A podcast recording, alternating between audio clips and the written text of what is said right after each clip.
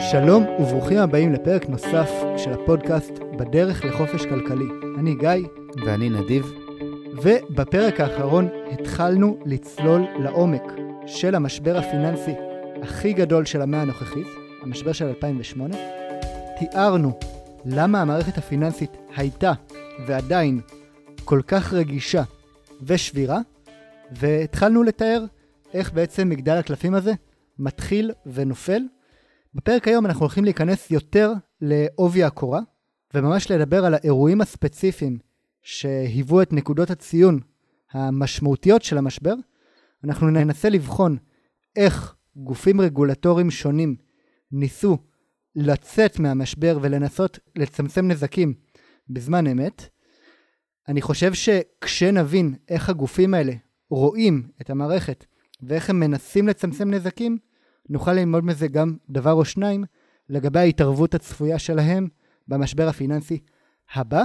אני חושב שהדרך הכי טובה באמת לנתח פה, אנחנו מנסים לעשות פה משהו שהוא קצת יומרני. אנחנו מנסים לקחת משבר שארך יותר משנה, בעצם הוא התחיל ב-2007 ונגמר בתחילת 2009, ואנחנו מנסים באמת לגעת במה הנקודות הכי חשובות, מה הדברים הכי משמעותיים ש- שקרו, ש- שהשפיעו על ההתרחשות של המשבר הזה.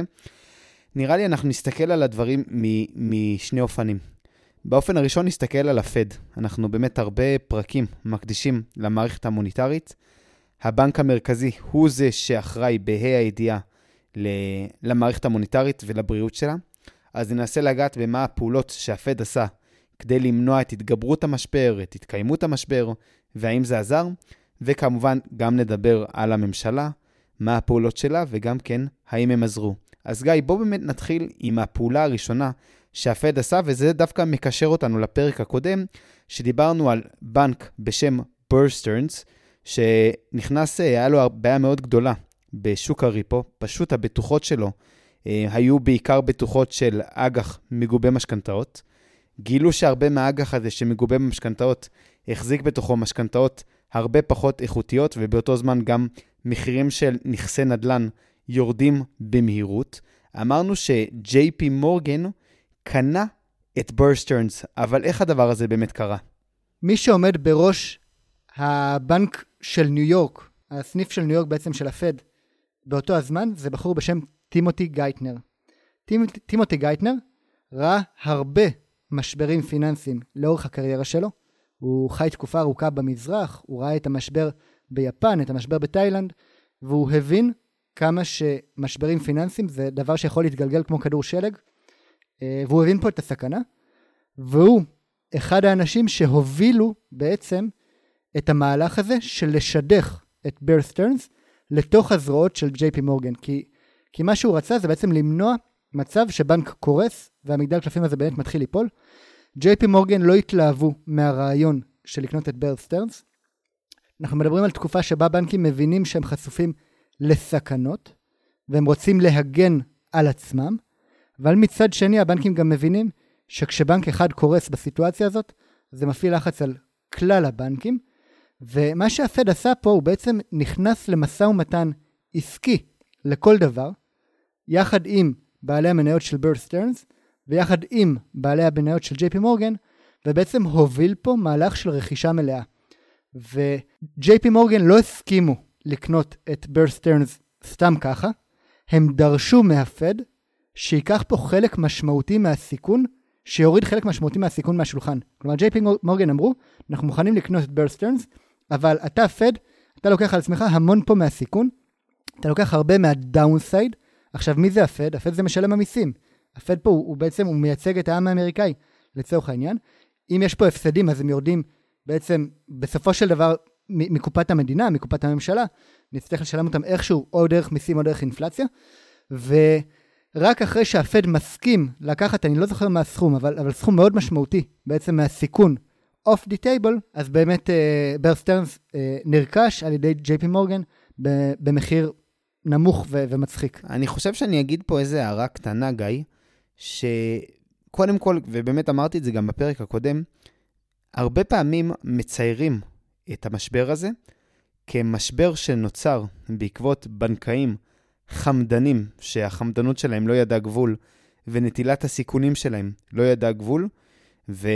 ולכן צריך להעניש את הבנקאים האלה אחרי שהם סרחו וכשלו, וכך ניסו להציג גם את בר סטרנס. אישית, אני בכלל לא קונה את הסיפור הזה. כן, המערכת הייתה מאוד מאוד ממונפת, וככה המערכת הבנקאית עובדת. בר סטרנס שיחקו את חוקי המשחק בדיוק כמו שכולם שיחקו אותם, רק שלהם הייתה חשיפה יותר גבוהה לתחום המשכנתאות, כי זה היה בנק שפשוט עסק הרבה במשכנתאות. ג'יי פי מורגן מאוד רצו, בעיניי, לקבל את בר סטרנס.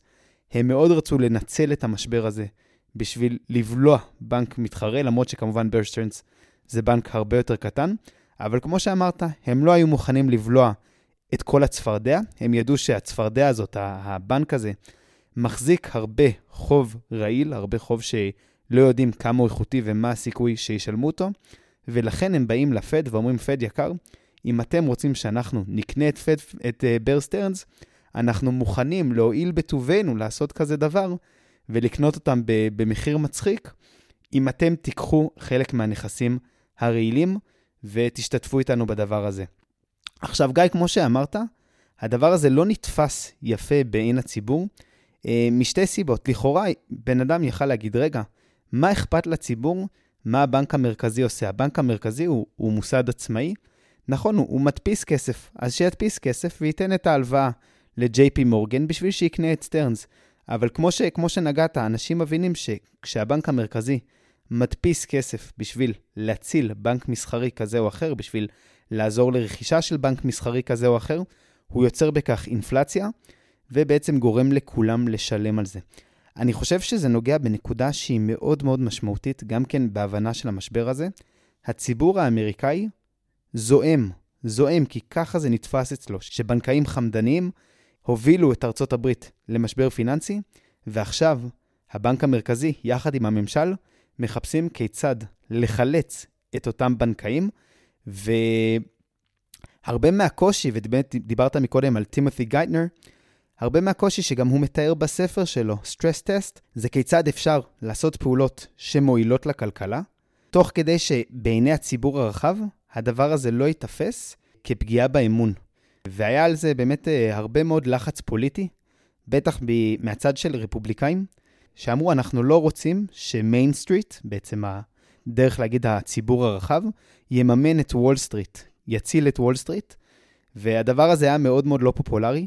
גם צריך להזכיר שכל המשבר הזה קורה בתוך מערכת בחירות די סוערת בין אה, אובמה למקיין, ואנחנו יודעים כיצד שפוליטיקה וכלכלה מתערבבים. הרבה פעמים, אם הצדדים השונים לא יודעים אה, להתגבר על, ה, על הרצון לצבור ניצחונות קטנים אחד על השני, אסונות גדולים יכולים לקרות, וזה משהו ששווה גם כן לשים בראש, שהדבר הזה קורה תוך כדי משבר פוליטי. קצת מזכיר לי את המשבר קורונה שהיה בישראל, תוך כדי שאנחנו בשלוש מערכות בחירות, אחת אחרי השנייה, זה משהו שצריך לשים לב בתוך הקונטקסט ההיסטורי. עכשיו, דיברנו על כך שהבנק המרכזי לוקח על עצמו חלק מהסיכון, מה הוא עושה ביחס לאירופה? כי המשבר הזה, ככל שהוא היה משבר עמוק בארצות הברית, אנחנו יודעים שהוא היה משבר עוד יותר עמוק, עוד יותר כואב ועוד יותר ארוך באירופה, והמערכת האירופאית, הכלכלית האירופאית והאמריקאית, מחוברות בצורה מאוד מאוד חזקה בקשרי מסחר. ומה הפד עושה כדי לעזור לבנקים ולחברות אירופאיות לא להיכשל? הפד בעצם פותח קווי סוואפ לאירופה, קווי סוואפ של מטח. בעצם בנקים אירופאים יכולים לקבל מהפד גישה לדולרים, ולהעביר את הדולרים האלה לחברות באירופה כדי שיוכלו לעמוד בהתחייבויות הדולריות שלהן, וזה בתמורה למטבע מקומי. דיברנו באמת על מערכות היורו-דולר, והקווים האלה הם עוזרים באמת להנגיש נזילות דולרית גם לאירופה. הפד גם בארצות הברית עושה עוד כמה פעולות, אנחנו לא ניגע בכולן, אבל בין היתר נטען לפחות שהפד מוריד ריבית. דיברנו על איך המערכת הזאת של ריבית עובדת, ואפשר להבין שכאשר גופים מפחדים להלוות כסף, ומוכנים להלוות רק כנגד הבטוחות הטובות ביותר, אז מן הסתם שהבטוחות הטובות ביותר, הריבית עליהן היא ריבית נמוכה, ואני חושב שהסיבה שהריבית ירדה זה בעיקר בגלל המשבר הזה, ולא בגלל שהפד ניסה באופן אקטיבי להוריד ריבית? אני חושב שאתה מעלה נקודה שאמרת אותה ככה בשליף שלוף, כאילו, כאילו זה משהו שהוא ברור מאליו. רוב האנשים היו מתווכחים איתך, אני, אני אישית מאוד מסכים. התפיסה הכללית אצל רוב האנשים כשזה בא לידי לכלכלה, זה שריבית נמוכה היא ריבית שיוצרת סטימולציה, שיוצרת זרז בכלכלה, אנשים לוקחים יותר הלוואות ויש יותר צמיחה, ושהריבית גבוהה זה אומר שיש פחות צמיחה. אני מסכים איתך לחלוטין, גיא, שזה לא הדרך שזה עובד. ריבית נמוכה מעידה על כך שאנשים לא רוצים לתת הלוואות לגופים אחרים, למעט לגופים הטובים והבטוחים ביותר, כמו שאמרת, לגופים שיש להם את הבטוחות האיכותיות ביותר, וכשהריבית נמוכה, זה לא אומר שיש הרבה נזילות, זה אומר שיש מחסור חמור בנזילות, וזה משהו שהרבה אנשים לא מבינים אותו, ולדעתי הוא, הוא סופר חשוב. אז דיברנו קצת על אירופה, דיברנו על כך שהריבית יורדת, בין אם זה בגלל שהבנק המרכזי מוריד את הריבית באופן רשמי, את הריבית לטווח הקצר, בין אם כך שהריביות בכל מקרה יורדות מכיוון שיש פחות הלוואות. ואז אנחנו נכנסים למשהו שאנחנו מכירים לא מעט, ודיברנו עליו לא מעט, על ההרחבה הכמותית וההרחבה הכמותית האיכותנית. רוצה קצת uh, לתאר מה קורה בזמן של המשבר הזה ביחס להרחבה כמותית? כן, אז באמת, במשבר של 2008 זו פעם ראשונה שהפד בארצות הברית מיישם את המדיניות הזאת, המוניטרית, שראינו אותה לראשונה ביפן, והפד למעשה קונה נכסים פיננסיים. ברובם אה, מדובר פה על, אה, על איגרות חוב, גם, גם איגרות חוב בדירוג גבוה, גם איגרות חוב בדירוג יותר נמוך, גם את אותם אה, נכסים רעילים שדיברנו עליהם, שזה בעצם אותן משכנתאות שחתכו אותן לאריזות כאלה וחיברו אותן ביחד. והפד פה בעצם הוא בא לעשות שני דברים. אחד, הוא בא להגדיל את כמות הרזרבות הבנקאיות. כלומר, כשהפד קונה נכסים מהבנקים, הוא למעשה נותן להם בתמורה רזרבות בנקאיות, ו- ורזרבות בנקאיות זה נכס לכל דבר. הדבר השני שהוא בא לעשות פה זה, בעצ- זה בעצם להוריד את הנכסים הרעילים מהשולחן. אמרנו שלהרבה בנקים יש נכסים שאף אחד לא מוכן לתת הלוואות כנגדם.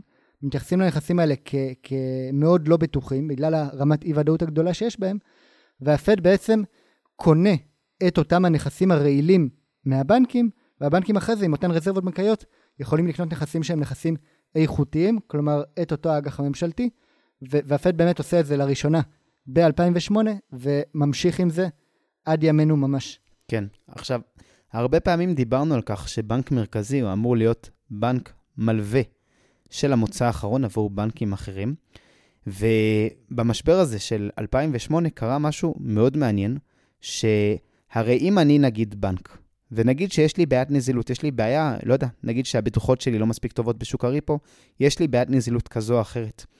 אם אני עכשיו אבוא אל הפד ואני אבקש את ההלוואה הזאת, והציבור יודע שאני ביקשתי את ההלוואה, הדבר הראשון שהציבור יעשה זה יבוא וינסה bank run, כמו שאמרנו, ריצה אל הבנקים, יבוא וינסה למשוך את כל הפקדונות ורק יחמיר את המצב, יגרום לחוסר אמון. כל המערכת הזאת בנויה המון, המון על אמון. והפד עושה משהו די מעניין בה כדי לפתור את הבעיה הזאת, נכון גיא? נכון. יש פה דינמיקה שהיא סוג של מלכוד 22.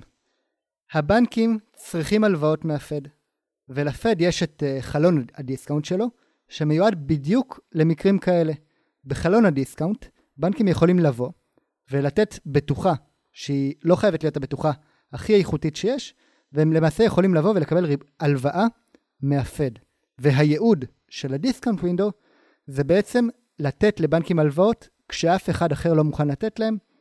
הריבית שהפד ידרוש בעבור ההלוואות האלה היא ריבית גבוהה, וזה כדי שבנקים לא ישתמשו בחלון הזה סתם, אלא רק לזמן המינימלי שהם חייבים, ובעיקרון שיעבדו אה, עם הלוואות מהשוק הפרטי ולא הלוואות מהמדינה או מהפד.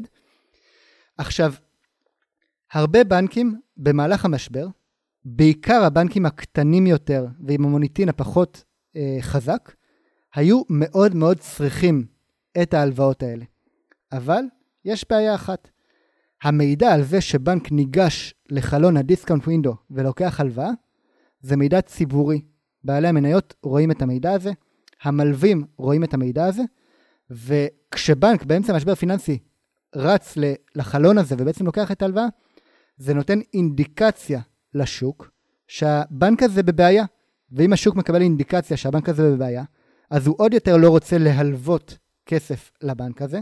בעלי המניות חוששים ל- ל- בעצם לביטחון כספם ואולי מוכרים מניות, ובנקים לא רצו ללכת לחלון, מתוך החשש שזה יגרום להם להיראות רע בסיטואציה שבה הם רוצים להיראות הכי טוב שאפשר. הפד בעצם מכנס את, אה, את כל הבנקים הגדולים, ונותן פה איזושהי, איזשהו איום מרומז, ואומר להם, תקשיבו חברים, חלק מכם צריכים לגשת לחלון ה discount window עכשיו. חלק מכם, נכון, אתם לא צריכים עכשיו, אבל יכול להיות שתצטרכו בהמשך. בטח אם המשבר הזה מחריף. יש פה סיטואציה שבה שחקנים מפחדים לגשת, אני הפד, אני עכשיו דורש מכל אחד מכם לבוא ולקחת הלוואה בריבית יקרה ממני, בין אם אתם צריכים ובין אם אתם לא. עכשיו, לפד אין את הכלים להכריח את הבנקים לעשות את זה, אבל לפד נותן איזשהו איום מרומז של אם לא תעשו את זה, תצפו שתקבלו כתף קרה מאיתנו בהמשך. והבנקים באמת רוצים לרסן את המשבר הפיננסי. זה לא טוב לבנק שמתחרים שלו פושט, פושטים רגל, אולי אם זה מתחרה אחד ברמה שהיא מבוקרת, אבל לא, לא כשזה מצית בעצם כזה משבר. ובעצם הפד משכנע את כלל הבנקים לבוא לאותו דיסקאנט ווינדו ביחד, וכולם לוקחים הלוואה, וככה לא יודעים מי הוא בנק חלש ומי בנק חזק. עכשיו, מדובר, חשוב להבין, מדובר בהלוואות, כל בנק לקח הלוואות בעשרות מיליארדי דולרים. זה לא, זה לא הלוואות סמליות, זה לא הלוואות קטנות, מדובר בהלוואות שהן באופן יחסי מאוד גדולות. צריך להבין שכל המערכת הפיננסית היא בקריסה מוחלטת. מניות הבנקים, המניות בכלל, שקשורות לתחום הפיננסי, נכון, ה-S&P ירד ב-50-60 אחוזים, התחום הפיננסי, המניות הפיננסיות ירדו ב-80 ו-90 אחוזים, ולפעמים גם יותר מכך.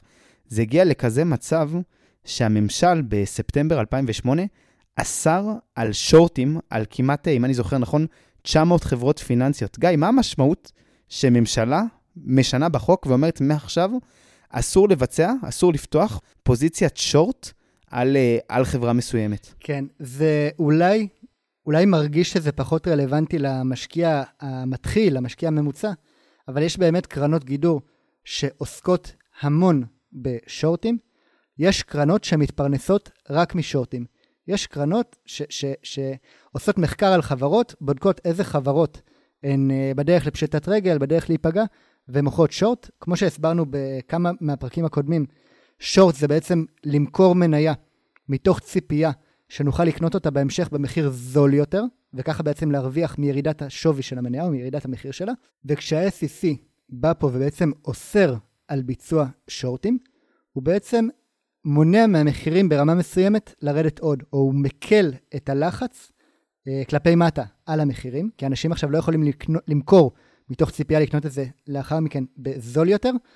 אני לא בטוח אם הוא הכריח את השורטיסטים לסגור את הפוזיציות הקיימות שלהן, או שזה יתייחס רק לפוזיציות חדשות, אבל בכל מקרה מדובר פה על uh, פגיעה אנושה באסטרטגיית השקעה של שחקנים מסוימים, שמן הסתם היו צריכים גם לשנות אסטרטגיה ואולי לקנות את השורט שלהם בעצם בחזרה, וזו התערבות, ממש התערבות בשוק. כן, אם כבר מדברים על שורט, אני באמת אה, נזכרתי בסרט הזה, אה, The Big Short, על מייקו בורי, שהיה, אה, לדעתי הוא היה מנהל של קרן גידור, והוא יצר פוזיציות שורט על, אה, על שוק האג"ח המגובה משכנתאות. הוא, הוא הבין שמתחילה להתפתח בועה נדל"נית מסוימת, בטח שיש... נכסים רעילים שמשווקים כנכסים בריאים, והוא עשה המון כסף, זה אחלה של סרט, ומאוד שווה לראות, הוא מאוד ממחיש את התקופה. אגב, מייקל ברי הוא דמות מאוד מאוד צבעונית, בעיקר בטוויטר, שווה לעקוב אחריו, לראות מה, מה הוא אומר. יש לו, יש לו תפיסה שלמה על לאן הכלכלה הולכת. אני אתן פה רמז, הוא חושב שהיא הולכת למקום לא טוב בכלל, אבל זה, ככה זה שאתה שורטיסט. אני אגיד עוד איזה אגב נוסף, שורט זו פוזיציה מאוד מסוכנת. לדעתי, גיא, אנחנו לא דיברנו עליה אף פעם בפודקאסט. זו פוזיציה שה upside שלנו הוא מוגבל מאוד, אפשר מקסימום להכפיל את הכסף בשורט, וה downside, ההפסד שלנו, הוא literally ללא הגבלה. אז זו פוזיציה שאנחנו באופן גורף, גורף, נמנעים מלהיכנס אליה, גם כשאנחנו חושבים שמניה מנופחת בצורה לא פרופורציונלית. זו פוזיציה שמאוד מאוד מסוכן להיכנס אליה. ובדרך כלל מי שנכנס אליה בשכל עושה את זה בתוך פורטפוליו הרבה יותר מורכב, עם הרבה אופציות ונגזרים פיננסיים אחרים. אז גיא, אנחנו התחלנו באמת לעבור מהצד של הבנק המרכזי לצד של הממשלה. כמו, ב, כמו במשבר האחרון, משבר הקורונה, שראינו שממשלות מכניסות את היד לכיס כדי לעזור לאזרחים, לבעלי עסקים שנמצאים ב, בהתמודדות, הדבר הזה גם קרה ב-2008. בעצם אנחנו רואים בתחילת 2008, ממש בינואר 2008, שמעבירים את החבילה הראשונה של עזרה ממשלתית, מה שנקרא סטימולס, והעזרה הזאת התבטאה פשוט בהחזרי מס. אנשים קיבלו זיכוי, לדעתי זה היה 600 אה, דולר למבוגר, 300 לאדם צעיר, בעצם קיבלו סיוע מהמדינה, לדעתי גם היו הלוואות בערבות המדינה. הדבר הזה היה מאוד מאוד לא פופולרי. אני חושב שנתון ש, שקצת הזוי לתפוס אותו, שזה היה מאוד לא פופולרי, למרות שכל הסיוע הזה, כולו התבטא בקצת יותר מ-150 מיליארד דולר. סתם לשם המחשה, במהלך הקורונה, כל תוכנית סיוע, בין אם זה היה של טראמפ, בין אם של ביידן, היו סביב ה-2 טריליון דולר. רק לשם המחשה כמה התוכניות הסיוע המודרניות, העכשוויות, הן גדולות אה, פי כמה מהתוכניות שהיו אז בזמנו, והדבר הזה, כמו שאמרתי מקודם, היה מאוד מאוד לא פופולרי, ואני חושב שאם אנחנו מדברים על לא פופולרי, הדבר אולי הכי לא פופולרי שקרה במהלך המשבר הזה, זה תוכניות ה-Bail-out. גיא, מה זה אומר Bail-out ו- ולמה זה כל כך לא פופולרי? Bail-out זה בעצם מצב, כמו שתיארת, שהממשלה מכניסה יד לכיס וקונה או אגרות חוב או מניות בחברה, ובעצם על ידי ההתערבות של הממשלה מצילה את החברה הזו מפשיטת רגל, תוך כדי סיכון של כספי משלם המיסים. הפד, עם כל הרצון שלו לעזור במהלך המשבר הזה, הקונגרס בעצם אישר לו תקציב מוגבל לפעילות שלו, והפד רצה למקסם את האפקטיביות של אותו תקציב שהיה לו. ומה שהפד הבין תוך כדי המשבר, זה שה capital שלו, בעצם ההון שהממשל הקציב לו, יהיה הרבה יותר אפקטיבי ברכישה של equity, ברכישה של בעצם מניות, מאשר במתן הלוואות או ברכישה של חוב, וזה בגלל שבדרך כלל חברות ממונפות ויחס החוב ל equity הוא, משמעותי. משלם המיסים באמת לא אהב את הסיפור הזה. כן, אז אה, אני באמת אה, מבין אותם. משלמי המיסים זעמו, אמרו, תשמעו, הבנקאים האלה בוול סטריט, צריך להבין, משכורת של מנכ"ל של בנק גדול בוול סטריט בשנות האלפיים, זה מדובר על 40, 50 מיליון דולר בשנה. כאילו, מדובר ב, באופציות, במענקים, בבונוסים עצומים, ממש עצומים, והבנקאים האלה כן לקחו הרבה מאוד סיכון, ובזמן שהאדם הרגיל מאבד את הבית שלו, ותזכרו, מיליונים של אנשים איבדו את הבתים שלהם במהלך המשבר הזה. פשוט באו ולקחו להם את הבית כי הם לא יכלו לשלם את המשכנתה, ועכשיו הם רואים כיצד אמנם הם לא קיבלו bailout, אותם אנשים פשוטים, אבל דווקא האנשים הכי עשירים שיש להם יאכטות ואין ספור בתים, הם אלו שמקבלים את ה bailout. זה יצר הרבה מאוד זעם, והרבה מאוד מהעבודה של הפד והממשלה הייתה לתווך לציבור את ההבנה, שהיא לא כל כך פשוטה לאדם מהרחוב, לאדם ממוצע להבין, שאם הבנקים האלה ייכשלו, אז אנחנו ניכנס לשפל כלכלי כמו שהיה בשנות ה-30. אנשים יאבדו הכל, והמצב יהיה הרבה יותר גרוע. ולכן נכון שהבנקים האלה אולי לא ראויים לחילוץ. אנחנו לא עושים את זה כי הבנקים ראויים לחילוץ, אנחנו עושים את זה כי החברה האמריקאית ראויה לחילוץ, וככה אנחנו יכולים לחלץ אותה. וזה מסר שבוא נגיד פוליטית הוא לא יתקבל בצורה מאוד רחבה. כשהפד מגיע לממשל ומבקש ממנו בעצם את החבילה הזאת של ה bailout, הוא, הוא ידע שמשהו צריך באמת בשביל לחלץ את הכלכלה. הוא חשב שזה הולך להיות בטריליונים. אבל הוא יודע שאם הוא יתחיל, אפילו יגיד את המילה הזאת עם הטט, עם הטריליונים, רק יגיד את המילה טריליון, והסיפור הזה ייגמר, הם ממש מתארים איך הם באו לממשלה, וביקשו 700 מיליארד דולר. למה 700? כי זה יותר מ-500, אבל זה עדיין נשמע יחסית קרוב ל-500, וזה מה שהיה נתפס שיכול לעבור. והדבר הזה באמת בסופו של דבר עבר, לא בקריאה ראשונה, זה היה צריך לחזור לתיקונים לקריאה שנייה, כי היה פה הרבה מאוד מתח חברתי, ורק כשרפובליקאים ודמוקרטים התאחדו יחד והבינו שאם הם לא מעבירים את אותו bailout, אם הבנקים הגדולים האלה קורסים, והבנקים האלה היו באיזשהו שלב ימים, אם לא שבועות ספורים, מקריסה טוטאלית, אם הם לא יעבירו את הכסף, את הסיוע הזה, בצורה מיידית, אז הם הבינו שהכלכלה כולה הולכת אה, לקרוס, ו- וצריך להבין שהיינו היינו על סף של קריסה טוטאלית של המערכת הפיננסית. ולאן זה היה מוביל? זו שאלה שאף אחד לא יודע מה היה, מה היה קורה בדיעבד, אם המערכת כולה הייתה קורסת. אני חושב, גיא, שאחד מה bailouts הכי מפורסמים, שהכי הרגיזו אנשים, זה ה bailout של AIG. אז אולי תספר קצת על ה bailout, על החילוץ של אותה חברת ביטוח גדולה, כמה גדול הוא היה, ולמה זה כל כך התסיס אנשים, דווקא אותו חילוץ של AIG. כן, אז באמת הסיפור של AIG הוא סיפור מרתק. קודם כל, כי AIG היא לא בנק. מה פתאום הפד בא ובכלל מתערב ומסתכל ומחלץ ישות שהיא לא בנק? מה הסכנה פה שהבנק המרכזי רואה בקריסה של AIG? הרי אין פה איזה שהם כספים של, של אנשים בעובר ושב, אבל האמת היא שהייתה פה סכנה מאוד מאוד גדולה. AIG הוא למעשה דוגמה קלאסית לאותו בנק צללים שדיברנו עליו בפרק על בנקאות צללים. כלומר, מדובר פה על מוסד שעושה פעולות שהן קווי בנקאיות, פעולות שהן כמו פעולות בנקאיות, אבל הוא לא בנק, הוא לא מפוקח אה, בעצם על ידי הפד בשוטף, ומה ש-AIG עשו, הם למעשה ניצלו את העובדה שדירוג האשראי שלהם הוא דירוג אשראי שהוא גבוה, ויש חברות בשוק שדירוג האשראי שלהן הוא דירוג נמוך, והם ניצלו את הדבר הזה כדי לעשות כסף בצורה שהיא מאוד מאוד פשוטה ומעניינת. יש גופי פנסיה. גופי הפנסיה מחויבים רגולטורית להשקיע באפיקי ההשקעה הבטוחים ביותר. לפחות חלק מההון שלהם, אה, חלק מסוים מחויבים להשקיע באפיקי ההשקעה הבטוחים ביותר, והתשואות על אפיקי ההשקעה הבטוחים ביותר הן תשואות נמוכות. מנגד, יש חברות שרוצות לקבל אשראי, והחברות האלה מוכנות לשלם ריבית שהיא ריבית גבוהה. בא AIG ומבטח בעצם את הגוף הלווה כנגד חדלות פירעון. כלומר, גוף לווה מוכן לשלם נגיד 6% של ריבית בשנה. והחברת פנסיה, או הגוף פנסיה, יכול לקבל רק 2% בשנה על הלוואה בטוחה. הגוף פנסיה רוצה להלוות כסף לאותו, לאותה חברה פרטית, ולקבל את אותם 6% בשנה. אז היא באה ל-AIG, והיא אומרת לה, תקשיבי AIG, בואי קחי מתוך הריבית הזאת של ה-6%, בואי קחי את אחוז אחד מהרווח, אוקיי? אחוז אחד לך וחמישה אחוזים לי. את AIG, את לא צריכה לשים שקל בעסקה הזאת. אנחנו רק רוצים את החתימה שלך. רק תבטיחי לנו שאם החברה הזו שלובה ממני, מקרן הפנסיה, את הכסף, אם היא פושטת רגל, את זו שתפצי אותי ותשברי את הראש מול החברה הזאת. קחי אותה לבית משפט, תעשי מה שאת רוצה.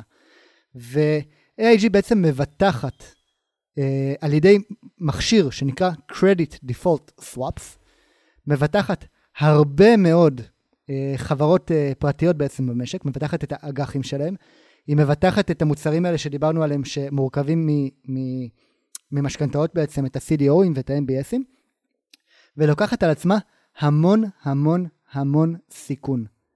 עכשיו הסיכון הזה, על פי המודלים הסטטיסטיים של AIG, הוא אומר, טוב, אם חברה אחת פושטת רגל, אני גם ככה, אני חברה שנמצאת בתחום הביטוח, אני יודעת להעריך סיכונים. אני יודעת שכשאנשים, אה, כשאני מבטחת ביטוח חיים ובן אדם נפטר, אז לא כולם מתים בבת אחת, ואני יודעת לנהל את זה.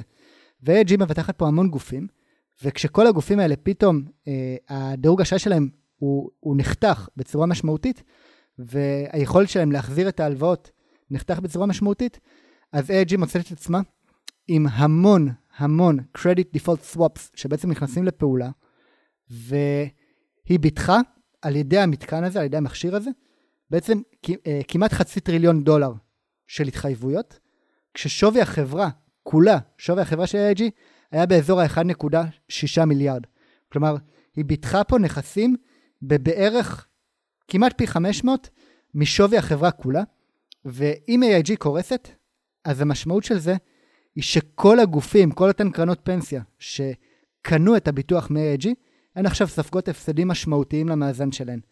לא רק זה, המון אנשים פרטיים שיש להם ביטוח רכב ב-AIG, ביטוח דירה ב-AIG, כל מיני פוליסות ב-AIG, אם החברה הזו לא יכולה לעמוד בהתחייבויות שלה, גם הם, הכסף שלהם, של הפרמיות שלהם, בעצם הלך לפח, והדבר הזה יכול להצית את המשבר הזה לליגה אחרת לגמרי, ליגה אחרת לגמרי של בעיות, ולכן הפד מבין שאין לו ברירה, וימות העולם, הוא חייב לעשות הכל, הכל, הכל, כדי להציל את AIG. אוקיי, okay, ומה באמת הוא עשה? אז באמת הפד מביא את AIG לשולחן הדיונים, ויש פה משא ומתן שהוא מאוד מעניין. כי הפד לא רוצה לעזור ל-AIG. הוא לא רוצה לעזור להם, אבל הוא מבין שהוא חייב. ו-AIG לא פריירים ולא מטומטמים, והם מבינים שהפד חייב אותם גם כן. כלומר, AIG מבינים שהפד חייב להציל אותם, ויש פה איזשהו משא ומתן לגבי תנאי ההצלה. בסופו של דבר, הצדדים מגיעים להסכמה שבה הפד קנה מניות של AIG, קנה בעצם כמעט 80% מהחברה, שזה סוג של הלאמה, הוא קנה אותן לפי שווי מניה מאוד מאוד נמוך, מה ששיקף לבעלי המניות הפסדים משמעותיים, אבל מנגד הוא הבטיח בעצם את, ה, את הביטחון של AIG, או את הסולבנסי שלה בעצם, את היכולת שלה לעמוד בהתחייבויות שלה. אחרי הרכישה, הפד העביר ל-AIG עוד הלוואות בהרבה מאוד מיליארדי דולרים, וכל המהלך הזה של הרכישה של AIG, הוא סבל מביקורת ציבורית חריפה בטירוף. המנהלים של AIG קיבלו בונוסים מאוד מאוד גבוהים בשנים שקדמו למשבר, בונוסים שהם בעצם בדיעבד לא היו מוצדקים בהתחשב בלאן הם הביאו את AIG, ולפד לא היו את הכלים ולממשלה לא, לא היו את הכלים לקחת את הכסף הזה בחזרה מבחינה חוקית, וזה באמת הביא למהומה פוליטית מטורפת על הסיפור הזה. נכון. אני חושב שכשהציבור מקבל את המידע לראשונה במרץ 2009, שהפד חילץ את AIG, הוא יכל באמת לנשום לרווחה. האמת היא שהפד חילץ את AIG כמה חודשים קודם לכן, אבל לקח זמן עד שהמידע הזה הפך להיות ציבורי. עכשיו, פה המשק בפעם הראשונה נושם לרווחה ומבין, אנחנו לא כולנו הולכים לאבד את הפנסיות שלנו. כי מצב ש-AIG קורסת, ובעקבות כך כל חברות הפנסיה הגדולות בארצות הברית, כל קרנות הפנסיה, קורסות לחלוטין, זה מצב שאומר שכל הדור המבוגר בארצות הברית, אנשים בני 50, 60, יודעים שהפנסיה שלהם נמחקה לאפס. ואדם שכבר לא מסוגל לעבוד, וכל החסכונות שלו הלכו לטמיון, זה, זה אדם שנגזר עליו לחיות בעוני, ואם יש דור שלם, או יותר מדור שלם, שנגזר עליו לחיות בעוני, השוק מסתכל על הסיכון הזה כסיכון עצום, וכש-AIG מחולצת והסיכון הזה יורד מהשולחן, השוק נושם לרווחה. עכשיו, החילוץ של AIG הוא לא הדבר היחיד שקורה ב-2009, אולי יש אפילו משהו שהוא יותר משמעותי, וזו ההוראה שחברות לא חייבות לדווח על המאזן שלהם לפי שווי המרקט, מה שנקרא mark to market. אני אדגים את זה באיזשהו סיפור ואז נבין מה בעצם קרה עד השלב הזה של מרץ 2009. דמיינו לכם מצב שאתם uh, גרים, בוא נגיד, ביערות הכרמל. יש לכם בית יפה והחיים שלכם תותים, ופתאום מתחילה שריפה. השרפה נמצאת כמה קילומטרים מהבית, ויש חשש לא מבוטל שאם השרפה הזאת תימשך, שהבית הזה גם כן יישרף באותה שרפה, ואתם מתחילים לפנות את הדברים שלכם. תוך כדי שאתם מעמיסים את כל הדברים לאוטו מהר מהר לצאת, מגיע הבנקאי שלכם, הבנקאי אומר, שלום חברים, תראו, יש לי בעיה. הבעיה שלי היא כזאת, אני נתתי לכם הלוואה, נתתי לכם משכנתה בשביל לקנות את הבית הזה. הבית הזה עלה מיליון שקל, אתם ביקשתם כמשכנתה, כהלוואה, חצי מיליון שקל, ואני רואה שיש שריפה בדרך, ואני חושש שאולי הבית הזה יישרף, ולא יהיה לכם איך להחזיר לי את החצי מיליון שקל שלי. בעצם לא יהיה לכם בטוחה. עכשיו, אותם אנשים שצריכים לפנות את הבית מהר, אומרים לו, תשמע, אין לנו כרגע מישהו שאנחנו יכולים למכור לו את הבית ולהחזיר לך את ההלוואה. כאילו, אין, אין, אין כרגע שוק לבית הזה. ו... ואז הבנקאי פונה לאיזשהו מכבי אש שנמצא שם באזור, אומר, בוא, בוא לפה, בחור, בוא לפה שנייה אחת, קורא לאיזה מכבי אש, ושואל אותו, תגיד לי, כמה אתה מוכן לשלם על הבית? כמובן שאותו מכבי אש הוא מבולבל, אומר, מה, הבית הזה, אני לא בטוח אם יהיה פה בית עוד כמה שעות. נו, נו, כמה אתה מוכן לשלם על הבית? אז, אז אותו מכבי אש אומר, טוב, אני מוכן לשלם, לא יודע, 50 אלף שקל, אני מוכן לקחת את הסיכון ולקנות את הבית הזה שלפני שעתיים היה שווה מיליון, אני מוכן לקנות אותו ב-50 אלף שקל. ואז הבנקאי אומר, אה, הנה, זה השווי של הבית. הבית הזה שווה 50 אלף שקל. אתם לקחתם ממני הלוואה של 500 אלף שקל, הבית הזה שווה 50 אלף שקל היום, והנה יש לכם מה שנקרא margin call. אתם חייבים להחזיר לי במיידי את ההלוואה שלי, כי אין לכם יותר בטוחה ששווה לפחות את ההלוואה שנתתי לכם. עכשיו, בעולם המשכנתאות זה משהו שלא יכול לקרות. בחוזה, כשאנחנו חותמים על משכנתה, זה לא קורה. אבל כשאנחנו לוקחים הלוואות, ורוב הסוגים של הלוואות זה בדיוק ההלוואות האלה.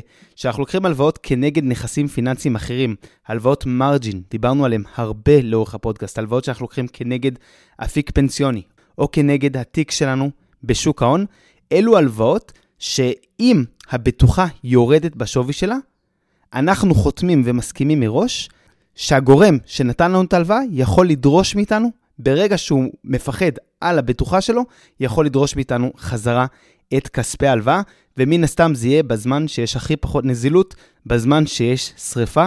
והסיפור הזה שסיפרתי עכשיו על, ה, על הבית ביערות הכרמל, זה בדיוק מה שקרה לאורך המשבר הזה. חברות קיבלו מרג'ין קול, מכיוון ששווי הבטוחות שלהם ירד, וככל שיותר חברות קיבלו מרג'ין קול, הייתה יותר פאניקה, היה יותר force selling, מכירה בכוח, מכירה שמכריחים אותי למכור, והמצב הזה הוא סוג של ספירלה, שברמה התיאורטית יכולה להימשך לנצח, עד שלאף אחד אין יותר חובות בכלל, במקרה שמדובר בחובות שדורשות בטוחה כנגדן. וכשהקונגרס ב-2009 אומר, תשמעו, מעכשיו אין יותר mark to market, רואי החשבון, אתם לא חייבים יותר לדווח במאזנים של החברות שאתם אה, עובדים איתם, אתם לא חייבים לדווח בדיוק כמה כל נכס פיננסי, כל בטוחה, שווה ברגע נתון בשוק, כי אנחנו מבינים שהשוק לפעמים פועל בצורה שהיא לא רציונלית ולא משקפת את המציאות, ולכן החברות יכולות לדווח במאזן שלהם בכמה הם רכשו כל בטוחה, אה, גם אם כיום בשוק הבטוחה הזאת שווה פחות. ההחלטה הזאת גורמת לכך שהספירלה שתיארתי של ה-margin calls מפסיקה, השוק מקבל איזשהו ביטחון שהמערכת הפיננסית לא הולכת לקרוס כולה, ובאמת אנחנו רואים שמאז מרץ 2009, שוק ההון פשוט זינק כלפי מעלה. לדעתי ה-S&P עלה בערך 400 אחוזים, אני לא זוכר בדיוק את המספר המדויק. אני כן אציין שהכלכלה הריאלית לא חוותה התאוששות באותה רמה, אפילו לא, לא קרוב, וזה נושא שאני בטוח שנתייחס אליו גם בפרקים הבאים. וזהו, אני חושב שהמשבר הזה הוא באמת אה, דוגמה מצוינת למה קורה כשמגדל קלפים פיננסי קורס, ואני חושב שההבנה שהתחלנו איתה, את הפרק הקודם, שהמערכת הפיננסית בנויה בצורה שברירית, אני חושב שזו הבנה מאוד מאוד חשובה, כי היא מאפשרת לנו גם להבין שהרבה מנקודות השבר שבאמת uh, קרסו ב-2008, הרבה מנקודות התורפה של הכלכלה עדיין קיימות היום. המבנה של המערכת בגדול הוא יחסית דומה, כן היו כמה שינויים, כמה רגולציות שנכנסו, אבל לא, לא שינויים uh, אדירים. ואני מניח שאנחנו הולכים לדבר על ההשלכות של משבר 2008 גם בפרקים הבאים. טוב, תודה שהאזנתם לפרק נוסף של הפודקאסט בדרך לחופש כלכלי. אתם מוזמנים לעקוב אחרינו בדף הפייסבוק, לשאול שאלות, להעיר הערות. איננו יועצים פיננסיים, ולכן יש לקחת כל מה שנאמר בפודקאסט בערבון מוגבל. אנחנו בסך הכל משתפים אתכם בדרך שלנו לחופש כלכלי. בהצלחה.